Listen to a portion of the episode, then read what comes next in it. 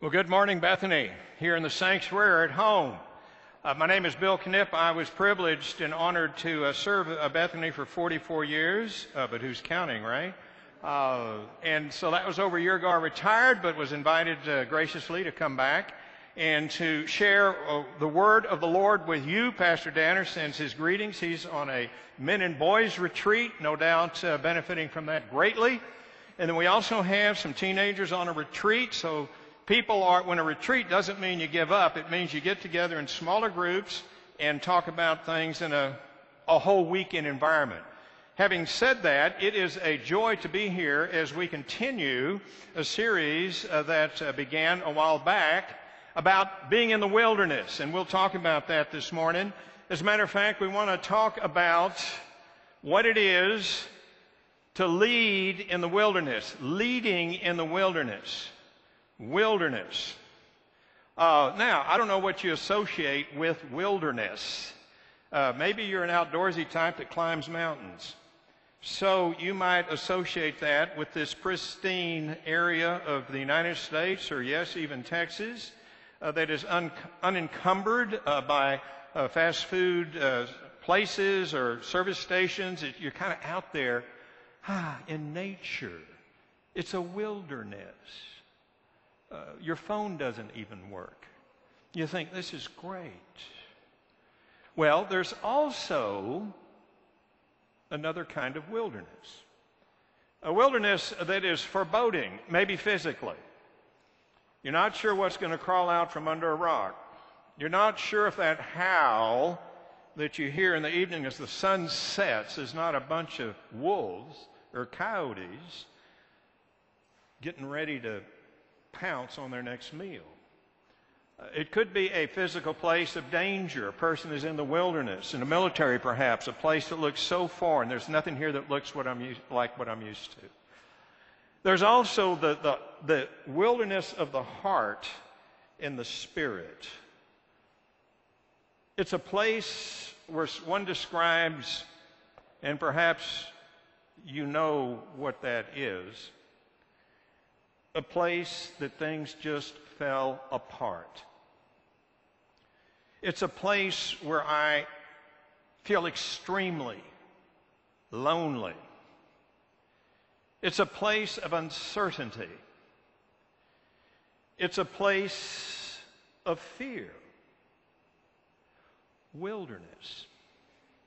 Now, in Scripture, wilderness is also often associated with a place where God encounters a person with a special message which gives them the opportunity for transformation, for growth, for seeing things in a new way, or acknowledging the power that God gives to go through the wilderness.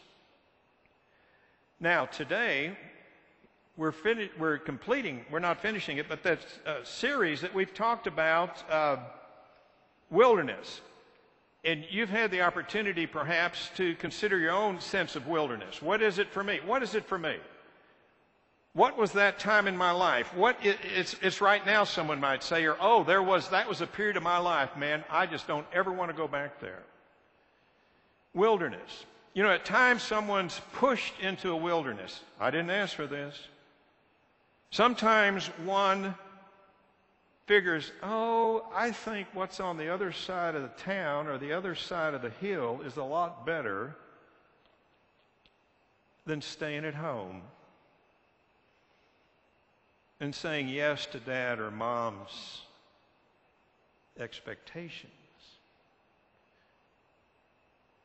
So it's possible that people can walk into the wilderness under their own power or be thrown into it, or, or, or in a way, be, be just almost just slammed into it over situations that they have no control to determine the outcome. Yeah, politically, economically, health wise. Hey, look, I jogged, took vitamins and all that. My goodness, there's this dark spot on my lungs, and I never smoked. You know, that can happen to a person.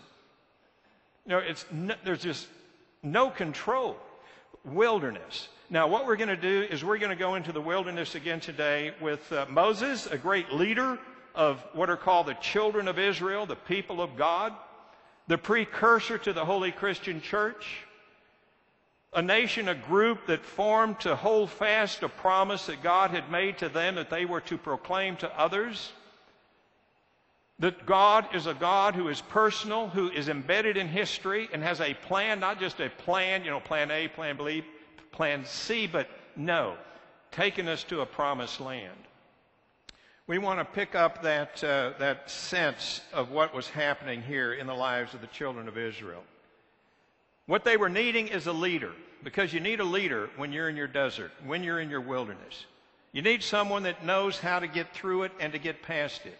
You need someone that can point out where the water is that refreshes, where the food is that sustains where the enemy is that you don't want to go there. You need a leader. You need a leader. And we're going to see today that Jesus is our leader, even as Moses was the leader at the point in Exodus 18 that I'm going to read. It goes like this Jethro, Moses' father in law, together with Moses' sons and wives, came to him, Moses, Exodus chapter 18, verse 5. If you have a device, you can look at that. 18:5, where Moses was camped near the mountain of God, which is Mount Sinai, on which the Ten Commandments were given to us. So, there is Moses with all these people about three months about after they had gotten out of Egypt. Ah, what's so bad about Egypt? Let me tell you. They were oppressed generations and generations and generations. Guess what? We do the same stuff. We make bricks. We're told what to do. That's not what a parent wants for a child. That's not what your parent wanted for you. I mean, if they're a good enough parent. All right, so they got out of, da- out of town. They're led out because God had promised. He had promised. Let's assume you here in the sanctuary are the children of Israel. All right, so we're going to go to a place called the Promised Land. This is not a new concept. Because in our community, those that were able to share the community said, let me tell you, it looks bad now. We're in Egypt. This is, is not where we belong. 430 years before, let's just say I'm the dad and you're the children, young, young children. Let me tell you, there's an ancestor that we have. His name is Abraham. And the God came to him in a desert and said, Abraham, you're going to be the father of many nations. You're going to be a blessing to people. You're going to have a place to be. And you know what, kids? Abraham believed him. So much that he picked up everything he had and moved toward that direction. And guess what? Then he had a son, and they had a son. There was Abraham, his boy Isaac, his boy Israel or Jacob, and they are our descendants.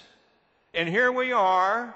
We were in Egypt, not where God wanted us, but where we were, and I am leading you out. And we're going to go to the promised land. So off they go. It's called the Exodus.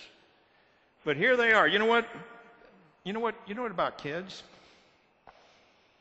Children will be children. Okay? Don't be surprised if you have teenagers if they're children. Why? They're children. Not putting them down. I was a teenager once. I was still a child. Children do childish things.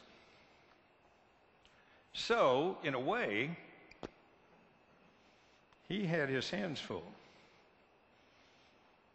We're going to the promised land. Oh, do we have to stop at Taco Bell again? We did that last night, Mom. She is on my part of the back seat. Tell her to move. No, he pinched me. Y'all be quiet or I'm going to stop the car. All right? Tell you what, things were not going well for the children of Israel. That's when Jethro shows up, as mentioned. He was Moses' father in law and he brings some wisdom, you know, kind of older and wiser kind of thing.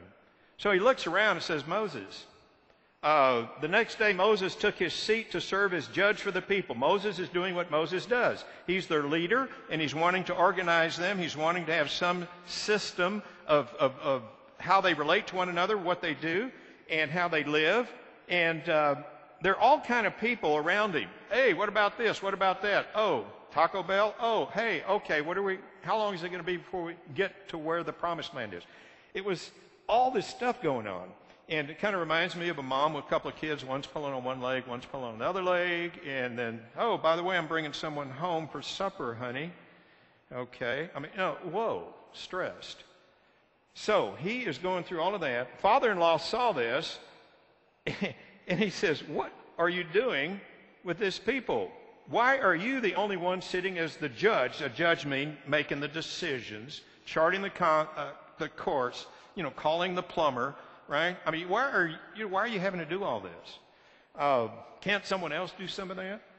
Well, Moses answered him, Well, they come to me and I seek God's will. I mean, God has told me that I am the leader. Whenever there's a dispute, it's brought to me. Moses' father in law replied, What you're doing is not so good. Okay. Moses, if you haven't noticed, you got a problem. Now, what was the problem? Moses thought it was all up to him. You ever been there? It's all up to me. I mean, how was that? I, I know some things you're responsible for. I know that. You know, I'm resp- it, it was up to me to be here this morning, or y'all would have a video, I guess, or something. Yeah, okay. It's, it's not saying there aren't responsibilities, but there was a sense that the burden is all on my shoulders. Making sense of this is all up to me. Being strengthened to make it through the wilderness is all up to me. It's all up to me. Well, Jethro said, Moses, the work is too heavy for you. You cannot handle it alone. Well, are you saying I'm not competent? No. I'm saying you can't handle it alone. Are you saying I'm not smart enough to figure this out? No. I'm saying you can't handle it alone.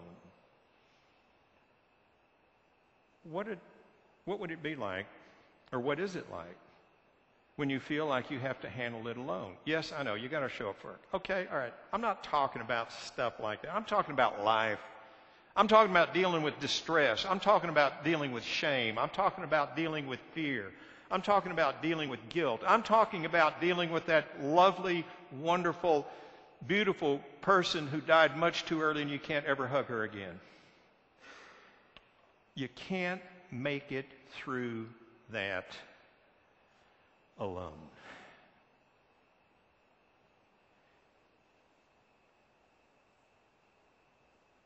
So, what um,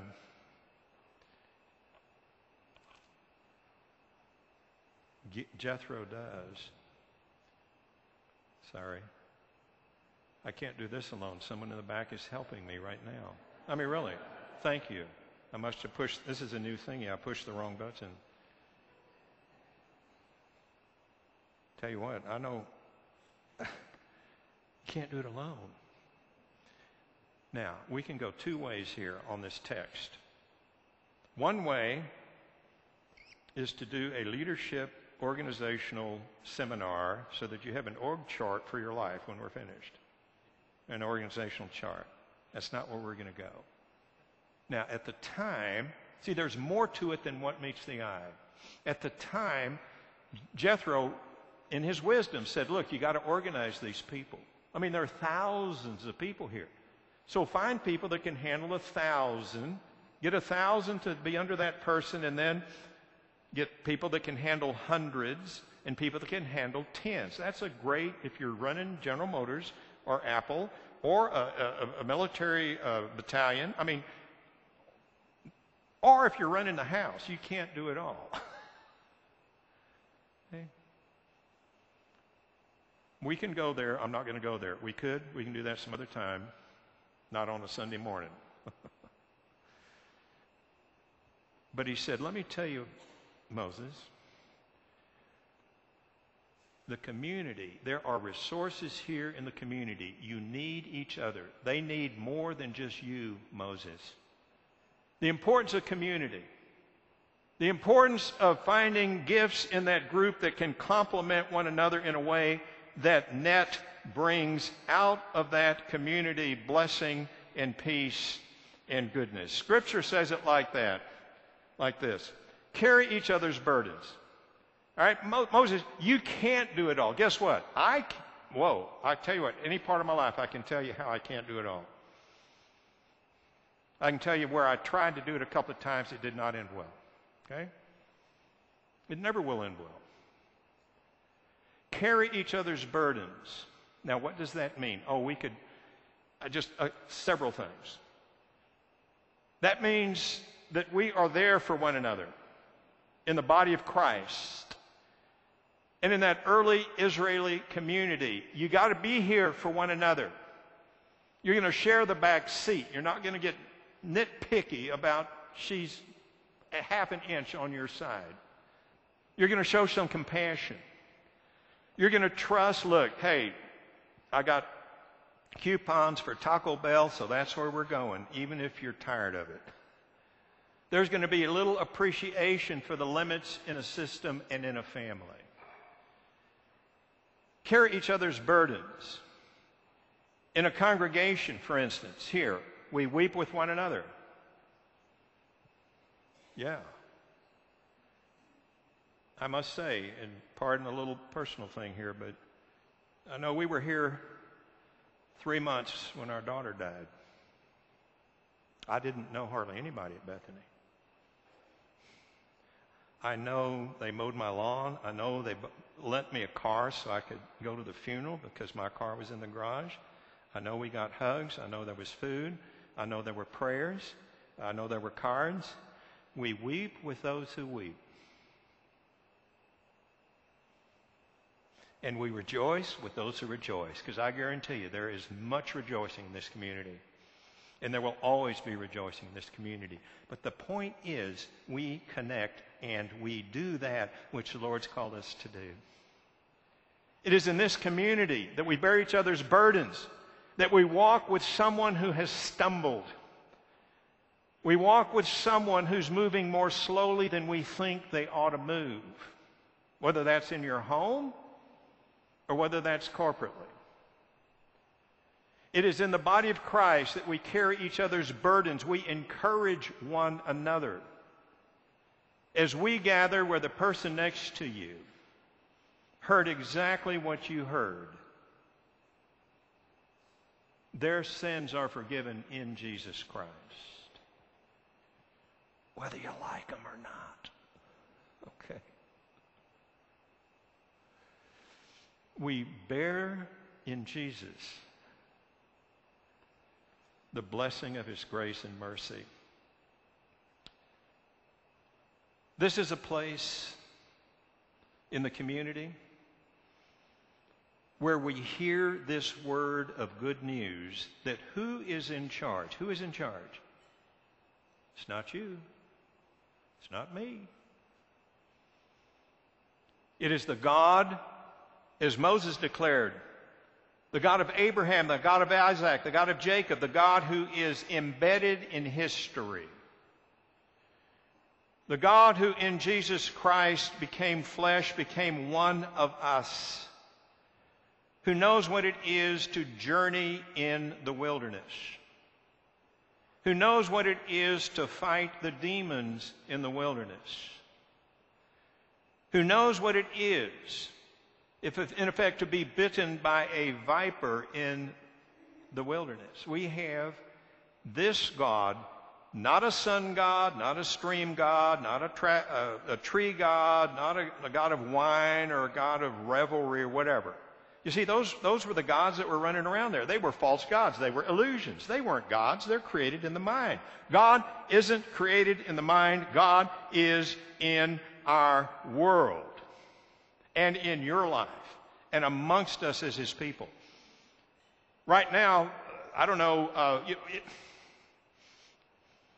The world's wobbling, not on its axis necessarily, although it's just a tad of a wobble sometimes. But uh, we're here to proclaim to one another and to whoever will listen that we can't do it ourselves, and even if someone thinks they can, even if a despot, politically or economically or socially, has thrown entire world into the wilderness. The God who has redeemed his people will not allow that evil to win. Never has. There have been wars. There will always be wars. But the victory, as it says in Scripture, the victory is ours through Jesus. That is a burden that, that, that when people are burdened by that, we're here to say, Whoa, let me tell you about the promised land that God has prepared for those who love Him. We carry each other's burdens, and it is, although at times heavy, it is always joy filled. Now, a little bit later in Galatians, Paul says, But everyone should carry his own load. Now, what does that mean? The point. There are some things, we carry each other's burdens, but there are some things only you can bear. And it's interesting, there are two different words.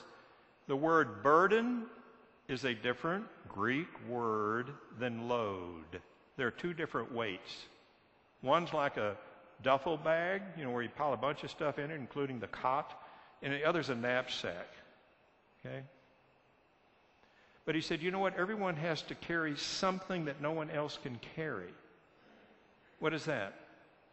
Well, you were the one whose parent died prematurely. I mean, that's where your experience is. Someone else can understand, oh, yeah, my parent died too, but you know, that was even separate because all relationships are so unique. Only you know what it was like. Only you, in some cases, know what it was like to be betrayed. And you can get in a group where a bunch of folks have been betrayed, but everyone has his or her own story. Everyone has his or her own story about, whoa, I need to get past that in my life. Someone say, buck up, you should be over it by no, wait, wait, time out. Some things take a little more